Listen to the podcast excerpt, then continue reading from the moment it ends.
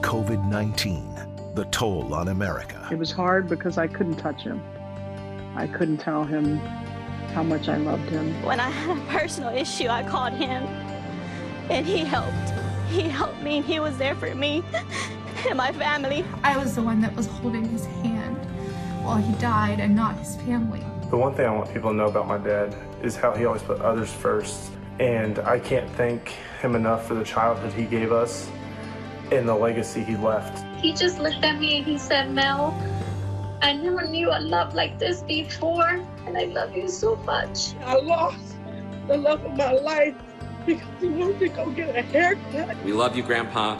We miss you, and your life will never be forgotten. My dad uh, was you know, cut short. His life was cut short and robbed of his best golden years. It pained me so much knowing, you know, how much life he still had left. We never thought this would happen to our family, and it did. We can't unsee what we've seen, which is just pure devastation, pain, suffering. It doesn't stop. It doesn't discriminate. People are sick and people are dying. Here is ABC News correspondent Aaron Katersky. Edna Aceto always believed her biggest accomplishment was her family. She raised nine children, lived to see 14 grandchildren, and 10 great grandchildren.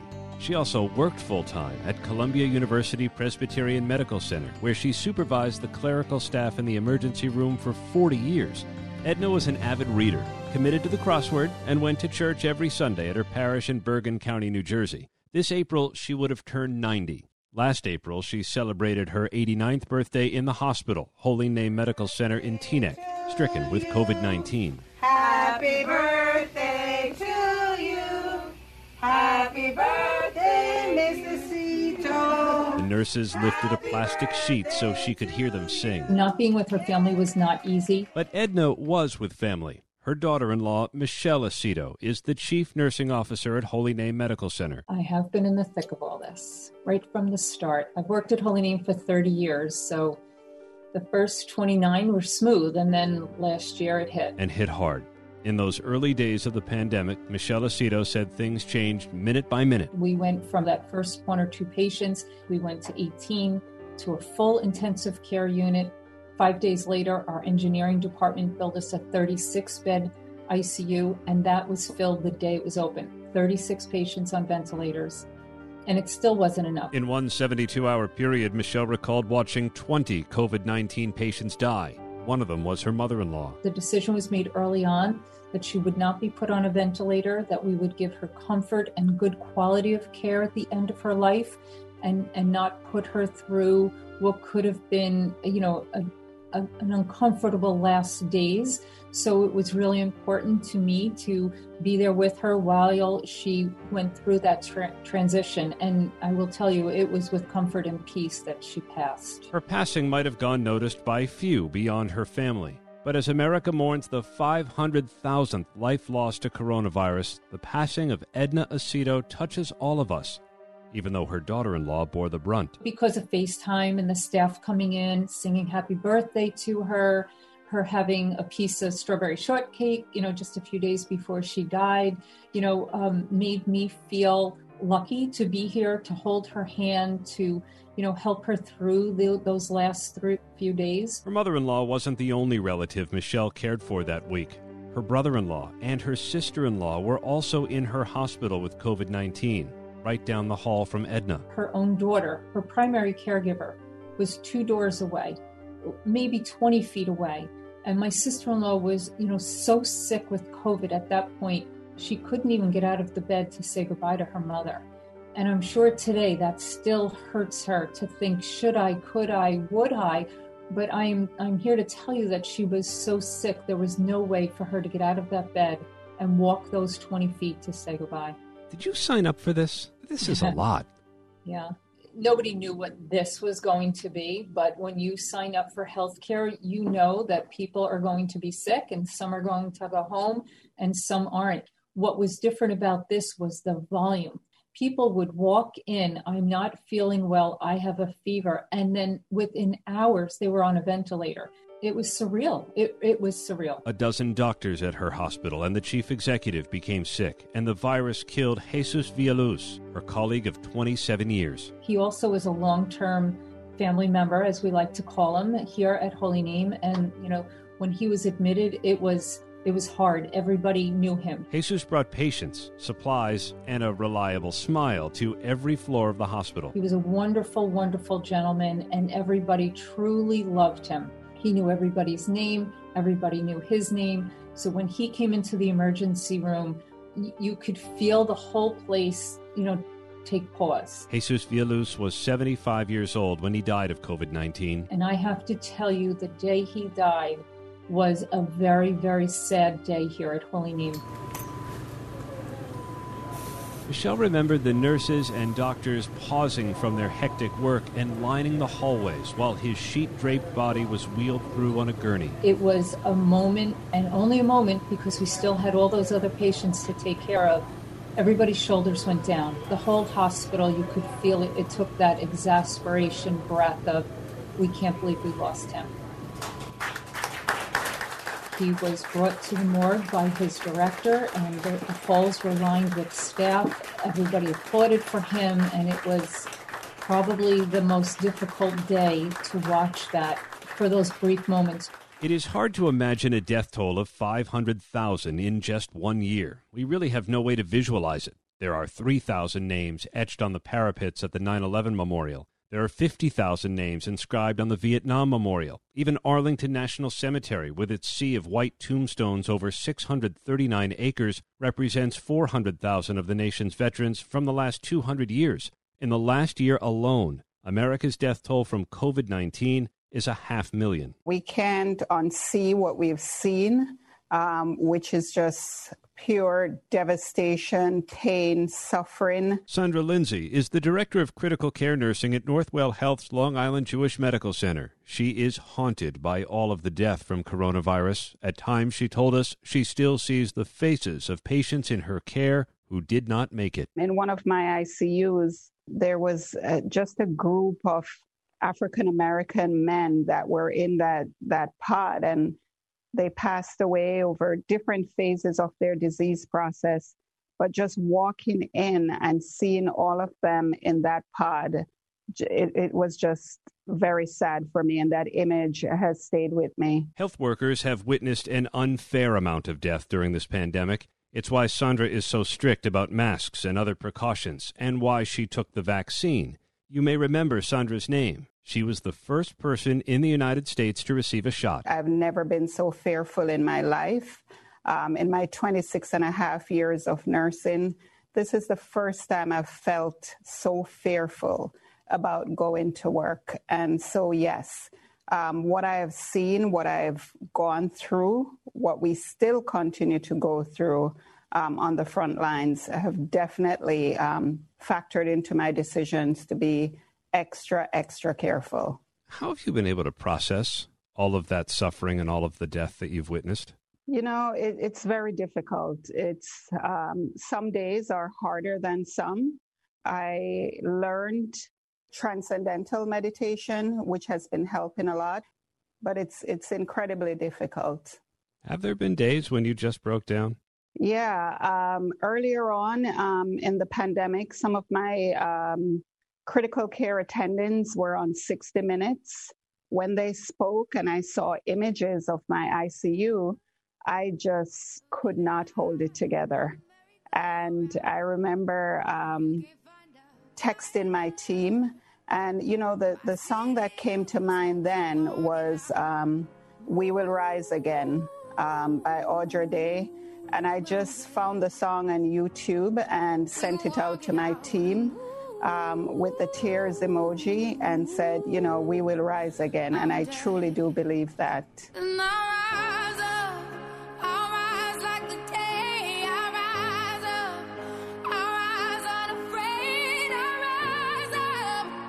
With heavy hearts, we try to summon that same spirit of hope that propels critical care nurse Sandra Lindsay as we mark this most unwanted milestone of 500,000 American deaths. Today, Dr. Anthony Fauci told us it did not have to be this bad. We've done worse than most any other country. Um, and we're a highly developed, rich country. He cited the disparate responses of each state instead of a unified approach. It was just bad. It is bad now. I think these numbers are so stunning. They are stunning indeed, and they laid bare the disproportionate impact of the virus on low income, minority, and indigenous communities. That's especially evident in South Dakota. ABC's Trevor Ault is there. In every sense, South Dakota is wide open. The state spread out across sprawling prairies, loosely bound by lonesome highways that stretch beyond the horizon. And yet, even here, COVID 19 has run rampant. The COVID vaccine. It's really important that they stay at the right temperatures.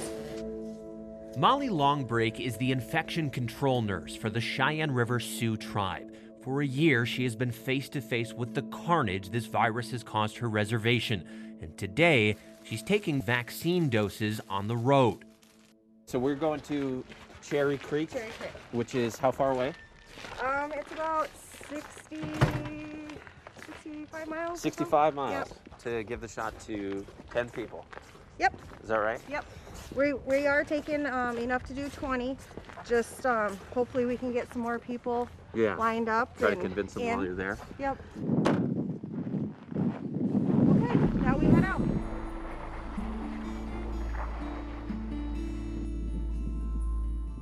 The Cheyenne River Reservation is home to about 12,000 people, but it stretches more than 4,000 square miles, and there is only one hospital. So if you're a healthcare worker and you want to get this community vaccinated, you're going to have to come to them.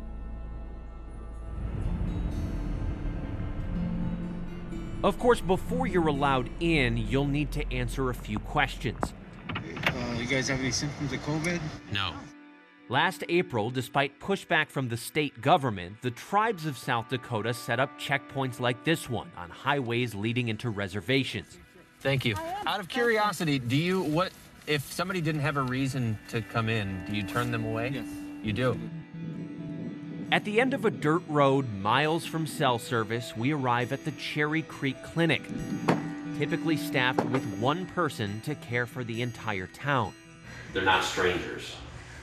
They very much are not strangers. With no general stores or pharmacies nearby, the clinic serves as the only place for things like aspirin or Pepto Bismol, and today, the Moderna vaccine. So you can just have a seat right here. The first patient is Opal Morrison. She's afraid of shots, but showed up at the urging of her children. So I have a weak immune system and I get sick really badly and they don't like it. Of course. So they've mm-hmm. so have they been encouraging you to get the vaccine? They encourage me, but I encourage them to come up here, but they're scared. We watched Opal make the walk back home as inside her spouse received the second shot of the day. We then waited a few hours before the third patient, June Littleshield, arrived for her appointment. June didn't need coaxing for her shot. She'd already caught the virus months before and spent weeks in the hospital. She still can't taste or smell anything. It's very scary. It sounds I, scary. I don't I don't wish it upon anybody. Yeah, I believe it. I'm sure that that was tough for you and your family. Yeah. Uh, and then you finally made it out. Yeah. I'm sure that the were, were you afraid that you I might didn't want- Well, there was a couple of times when I panicked and I couldn't breathe and I didn't know if I was gonna come out of it or not. June was the last patient to get the shot that day in Cherry Creek, meaning Molly and her team traveled almost an hour to administer three doses. This is a long way to go. This is a long day and a big full team to give the vaccine to two or three people, maybe a few more. Yep. Is it worth it? It is definitely worth it. It's you know, one person vaccinated is is a huge accomplishment for us. One death is one death too many, and we've already lost people from the reservation, and it's it's very difficult and saddening. Molly is speaking from personal experience. Her mother, Donna Ray Peterson, is one of the now more than 500,000 Americans who have lost their lives to COVID 19. Donna Ray became infected in the fall, around the time South Dakota had the worst coronavirus death rate in the entire world. She had dedicated her life to working in cultural preservation for the tribe, and now Molly, in her own way, is doing the same thing. With losing your mother, is that driving you even more? I guess in a way it is because experiencing the loss personally of somebody so close to me, you know, I wouldn't want anybody else to experience that. And nobody wants that on any level, but, you know, experiencing that because of this virus firsthand has, it just, you know, hits a little closer to home. And because of these extensive efforts from Molly and other healthcare workers, the Cheyenne River Sioux tribe has already administered almost 4,000 vaccine doses. The scars from the pandemic now stretch across every corner of South Dakota. Though beyond the reservations, state leaders have taken little action to prevent it. Governor Kristi Noem has never instituted a mask mandate or any other restriction, citing her commitment to freedom. We are not and will not be the subjects of an elite class of so called experts. We don't shun people who think for themselves. Last summer, hundreds of thousands of bikers rumbled into the Sturgis motorcycle rally. Most attendees I talked to then told me they knew about the virus, they just weren't scared of it. I don't care about the COVID. And even though a surge followed that rally, just as health experts feared it would, many South Dakota residents are unwavering in their preference for freedom over everything. The fact that the state was open was was a lifesaver. Stephanie Vaughn and her father John Foster co own The Depot, a pub in Mitchell, South Dakota, where the town just voted down a mask mandate. They say they don't have anything against masks, but they avoid wearing them, and so do most of their customers. So you think that the lack of regulations in South Dakota saved your business? I would have to say so, Yeah. yes. Yes. Yeah, I think so. I mean, some of these states where they've been shut down for over a year now, you know, um, I don't know how they're going to recover. Just up Main Street at Cherry Bee's Floral, owner Dick Anderson says he also almost lost his business, but he takes a different stance on masks. It, it's it's just basically a, it's a humorous nudge kind of, but it's something I strongly believe in. Just wear it. It's it's not that big a deal. Um, put it on and keep us safe, and that's kind of where I think we need Do you to get head. any pushback on that? Um, yes, you can get push up. I've had people come in and go, "Well, I don't wear masks, and um, I don't want to wear masks," and I I'm not a policeman, so I'm not going to police it. But now, a year into this pandemic, South Dakota appears to have at least somewhat turned a corner. Infection rates are down, and the state has been vaccinating its residents more quickly than almost anywhere else in America. Outside of the tribal community, more than 16% of those eligible have already received at least one shot, about 4% higher than the nationwide average. I think that this is uh, seared into the memories of uh, pretty much every South Dakotan. We always get inquiries about, hey, when is my turn? Dr. Shankar Kurra is the Vice President of Medical Affairs for Monument Health, overseeing the vaccine rollout in essentially the entire western portion of the state. We're basically giving away everything we get. And uh, so, roughly, we used to get anywhere from 3,000, it varies, 3,500 vaccines, and we just give them away as soon as we get them. If you received 10,000, do you think you'd be able to, you have the infrastructure in place to handle that? Absolutely. And these successes, like any we've seen since this virus took hold, have been built upon the tireless labor of compassionate healthcare workers. Workers like Molly Longbreak, deterred by neither fear nor tragedy, knowing the only way to survive is to survive together. We are, as you would say, Mitakuye Oyasin. Um, we're all relatives, all my relations. So, in one way or another, we're all relatives. ABC's Trevor Ault in South Dakota. And coming up, we'll take you to the state that has experienced more coronavirus death than any other when this ABC News special, COVID 19 The Toll on America, continues. Hey, I'm Andy Mitchell, a New York Times bestselling author. And I'm Sabrina Kohlberg, a morning television producer. We're moms of toddlers and best friends of 20 years. And we both love to talk about being parents, yes, but also pop culture. So we're combining our two interests by talking to celebrities, writers, and fellow scholars of TV and movies. Cinema, really. About what we all can learn from the fictional moms we love to watch. From ABC Audio and Good Morning America, Pop Culture Moms is out now wherever you listen to podcasts.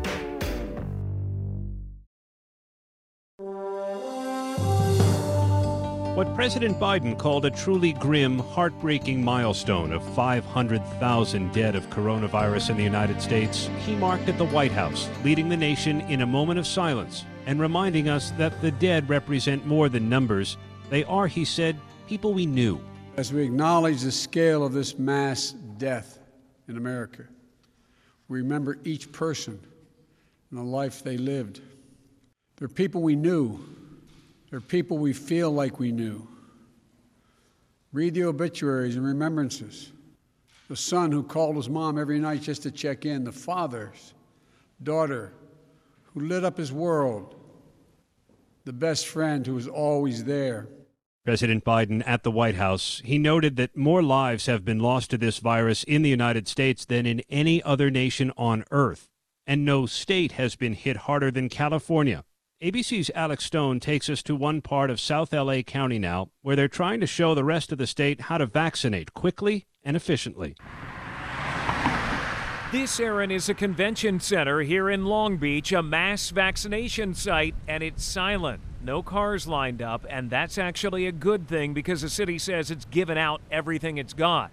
Long Beach is being hailed here in California as a city that has done it right. The first to begin vaccinating teachers and school staff when the federal government gives this city vaccine, it isn't holding on to ration it out. It's putting it into arms immediately. It's a pleasure to be here with you to talk about a major milestone in our mission to vaccinate every eligible person in Long Beach. Dr. Anissa Davis is a city health officer here, with the exception of holding back some second doses, unlike neighboring cities that are allocating only certain amounts to give out every day to keep sites open. Long Beach gives it all out at once and then it waits, even if it means shutting everything down. It's a push that gets its momentum from Mayor Robert Garcia. I think the one thing decision that we made early on on vaccines is when all the vaccinations came in and, and health department started separating out, we made the decision to just go immediately and not overplan the vaccines for the course of the next two or three weeks and, and, and, and think about, oh, when are we going to run out? And so we got to only do this amount of day until we run out we went immediately and said, you know what? Let's run out. Let's like do as many as we can tomorrow and the next day and go as fast as possible. And so, while maybe a riskier strategy, uh, it allowed us to vaccinate people much faster, and, which is why we were the first city in the state to start vaccinating food workers. We were the first city in the state to start vaccinating teachers and educators. We're the first jurisdiction to start doing our community college. Uh, we did all of our nursing homes most, before most folks because we just went and went versus um, uh, you know, focusing on a very bureaucratic plan for the next, you know, three weeks to a month, we, did, we went fast. Mayor Garcia and I sat down recently at City Hall to talk about what he's doing in his city. First of all, Long Beach is unique. It has its own health department, separate from LA County, so it does what it wants without LA County telling it what it has to do. You know, we kind of wake up every morning, I certainly do, and I think about from a vaccine perspective, we obsess about it. How many folks can we save today? I mean, a vaccination is someone's life, in my opinion. When a vaccination goes into someone's arm, that is a literally life saving event for that person or that person's family. And he knows that all too well. Mayor Garcia has a very personal reason for his drive to rid the city of COVID. During this pandemic, his mom and his stepdad were two of the 500,000 who have died from the virus. Mr. Mayor, tell me about your mom and your stepdad. I mean, it's it's been a really obviously a hard year, um, but I think she has been, you know, she especially has been kind of there with me all along, kind of guiding me uh, from a perspective where she was a she was a healthcare worker. I mean, she was a nurse, so I feel like she prepared me for this moment in many ways. I grew up in hospitals and clinics, and around doctors and around nurses and around her being very strict about what we you know what we could do and being careful and listening to, to, to the doctors. And, and my stepdad's kind of strength has also kind of I think helped uh, us get through this period of time.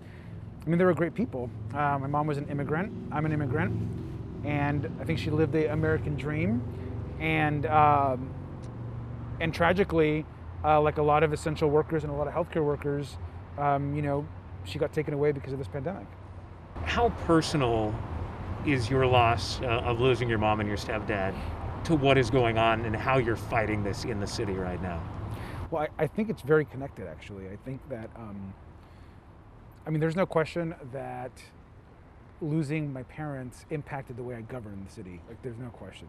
I was already leading up to when COVID began, and I mean, it's been, it's been such a long time. I mean, we've been doing this for a year um, plus, and looking back, I think about early on her advice, and I remember her going to work with her um, PPE and being very careful, and we were very careful as a family.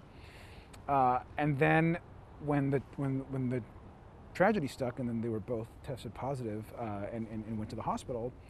Um, that also impacted kind of my viewpoint as to how seriously we had to take this. And honestly, during those summer months, when um, early on in the pandemic, that, that you, you know when you know businesses we were making decisions about closures and about economic impact, and I was getting a lot of pushback. And I, I think that kind of you know those those deaths really strengthened me. And so I actually I, I feel like I came out a stronger person and with more, um, you know, do, doing the right thing really had never been easier. So it just have felt that that uh, it's so easy to do the right thing, and that's because of I think both of my parents' kind of legacy of of, of the loss. Um, and so that has helped me become a, a better mayor, even even in the, this kind of like tragic moment. Do you think about them when you're opening up a vaccination site, when you are going in and, and talking to those who have been impacted? Are, are they on your mind? Uh, every single time. I mean, in fact, uh, I remember when we gave out the very first vaccine, and I hadn't realized it. We went, the first vaccination was going to be done at a hospital, and I was on my way there, and I realized it was the hospital where my mom died. And, uh, you know, it was Memorial here in, in the city, and we got there, and I was ready to go on to, to, to speak, and I saw the first nurse uh, get his shot. It was the first very vaccine we're doing in the city. And I'm thinking, you know, my mom would have been one of the first getting her vaccine because she was obviously in this category. So that was pretty emotional for me, but it also brought me like immense joy. And today it's that emotional connection leading Mayor Garcia's efforts here. It doesn't come without controversy from businesses who have fought things like wage increases for grocery store workers here during COVID but even more conservative areas of California are looking at Long Beach as a model for a city that has created its own health department and what it's able to do. The city now vaccinating non residents who work here, all part of Mayor Garcia's push to lead in the response in memory of his parents. Aaron. ABC's Alex Stone.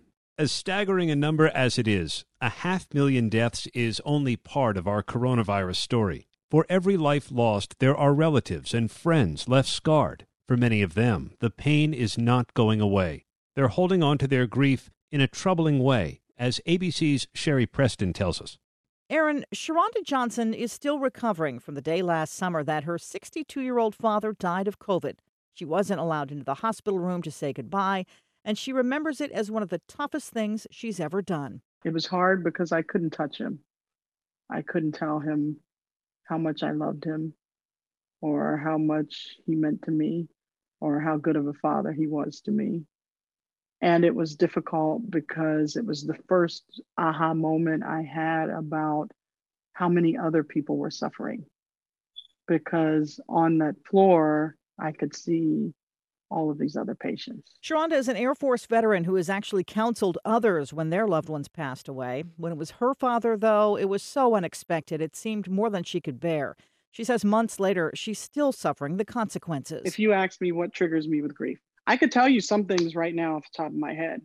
And that's only because I have a history of mental health treatment because I'm a combat veteran. But if I wasn't a combat veteran with that experience, I probably wouldn't be able to tell you these things are triggers for me. Sharonda's experience is unique to her, but it's something that many other people have been struggling with throughout the pandemic. And for people of color, it's been even more profound. According to APM Research Lab, when age is taken into account, black Americans are more than twice as likely to die from COVID 19 as compared to white Americans. With so many families losing loved ones, health experts warn of a potential crisis in the African American community prolonged grief disorder. ABC News medical contributor Dr. Misha Reja explains what it is. Usually it's symptoms longer than a year after a loved one has died. And the symptoms could be um, persistent depression, anxiety, but they can also have flashbacks, terrible dreams. Um, they can, uh, you know, walk into a room and think that their loved one is there when they're not. And it really impairs their ability to function. It impairs their ability to go back to work, to interact with family. It's just profound deep sadness. And that profound sadness is compounded, Dr. Raja says, by structural racism, which is defined by the Urban Institute as the historical and contemporary policies practices, and norms that create and maintain white supremacy. Healthcare is a human right. And in order to provide healthcare, we need to address structural racism. So, what that looks like is uh, their ability to, one, access to medical care, but also things like housing, employment, family support, access to things like Social Security and Medicare and Medicaid. If they if they lose their jobs, what kind of income support do they get? And um, also then it extends into things like general generational wealth so the ability to buy property and retain your investment and not just live paycheck to paycheck something else that compounds the symptoms of prolonged grief disorder is the hesitancy to reach out and ask for help it could be the stigma that comes with mental illness and depression, but that's not all. It's shown in the literature that having a medical provider that looks like you is huge. So when an African American person has grief and they weren't able to bereave in the way that they normally should, um, and they don't have an African American provider, that actually shows to uh, inhibit their ability to process their grief. I asked Sharonda Johnson about that idea that she might be more willing to talk to someone who looked like her. She said that's true. Yes, looks like you, but understands you culturally. That's really that's really the piece um, I would say for anyone. You want someone that's going to understand you culturally. You know, there's certain things about as you know, as an African American, if I talk about, you know, we had we got together and had dinner. If I'm talking to another African American, they know I'm probably eating soul food. there's just certain things, you know, that because you grew up in this culture, that are normal to you. And when you consider that only 5% of medical doctors and clinical psychologists in this country are black, it's very hard to find someone who understands you culturally. So, how do you solve that? One of the ways is we need to establish early pipelines. So, we need to start it from middle school. We need to start it from high school because uh, a lot of other races are getting their legs up from these high school programs that are already geared to math and science and they feed into college and by the time you're a freshman in college people already need to know that they're going into medicine. As for sharonda johnson she is choosing to remember her father the way he was. My dad was strong. He was full of life. He was you know the life of the room. That was my dad. So to think that i mean like my hero the strongest person i know to think that they would die this way or anyway, you don't walk around thinking that. A small, socially distanced memorial service for her father at Dover Air Force Base near her home helped. But she says she thinks her grief, like the grief of millions of others during the pandemic, will last for some time. Aaron? ABC's Cheri Preston. It has been just 34 days since the country hit 400,000 COVID 19 deaths, and now this new, terrible mark of 500,000. World News Tonight anchor David Muir remembers some of them. In Alabama, Alphonse A.J. Jackson was just 35 years old, a father to Olivia and Aria. His wife, Ashley, on how she explained this to her daughters. I said, You know how Granny's an angel? She's like, Yeah.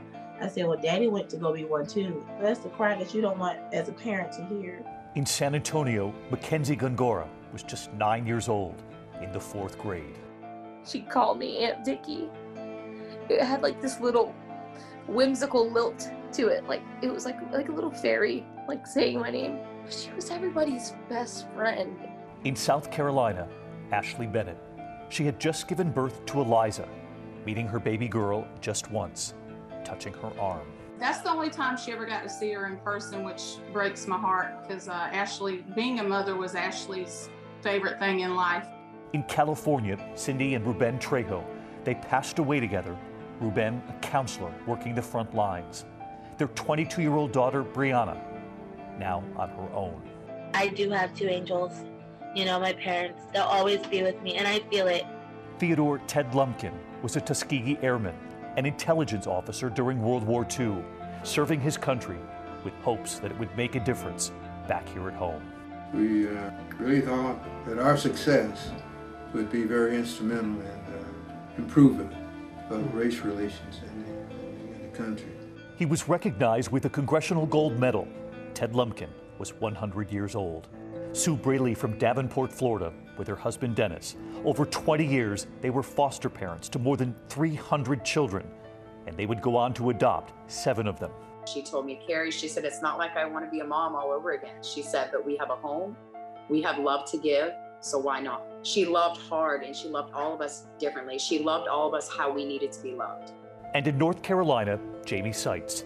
He was a teacher and a coach for 25 years. Jamie was just everything. His wife, Liz. He lit up the room. He was just such a force of happiness and compassion and true goodness. And he was so fun to be around. and Jamie, in his own words. 25 years of teaching, I'm so thankful and honored of the thousands of students I've had the privilege to coach and teach. But mostly thankful for my immediate family, who I love and adore daily. Love you. 500,000 dead, millions bereaved. The psalmist described a walk through the valley overshadowed by death, only to remind us that surely goodness and mercy shall follow. With vaccines and treatments, we can only hope to live those words, and that tomorrow is better than yesterday. I'm Aaron Katersky. You've been listening to a special presentation from ABC News.